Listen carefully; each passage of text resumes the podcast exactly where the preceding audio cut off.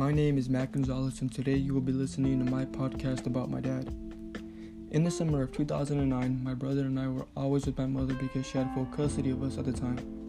We had just moved into a house with my stepdad.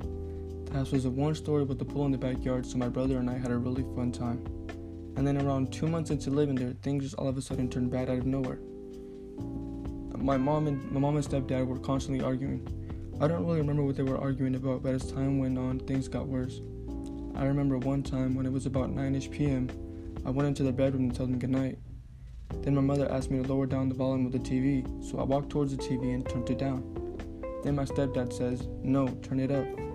So I turned it up, and my mom tells me again to turn it down. And at that moment, I was kind of scared and confused because I didn't know who to listen to. So I just kept it turned down and went to my room.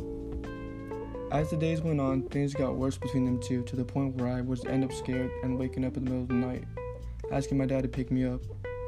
I would tell him that I was scared and that I couldn't sleep there anymore.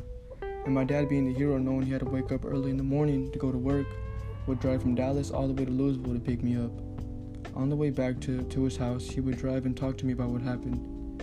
He always cheered me up no matter what the problem was.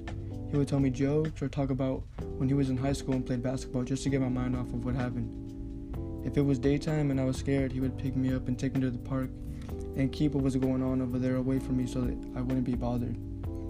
He would take me to Six Flags, Speed Zone, or Celebration Station so that he could make the fun memories outmatch the bad.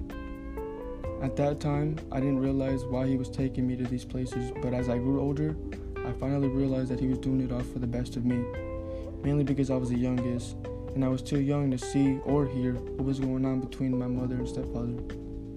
Thank you for listening to my podcast.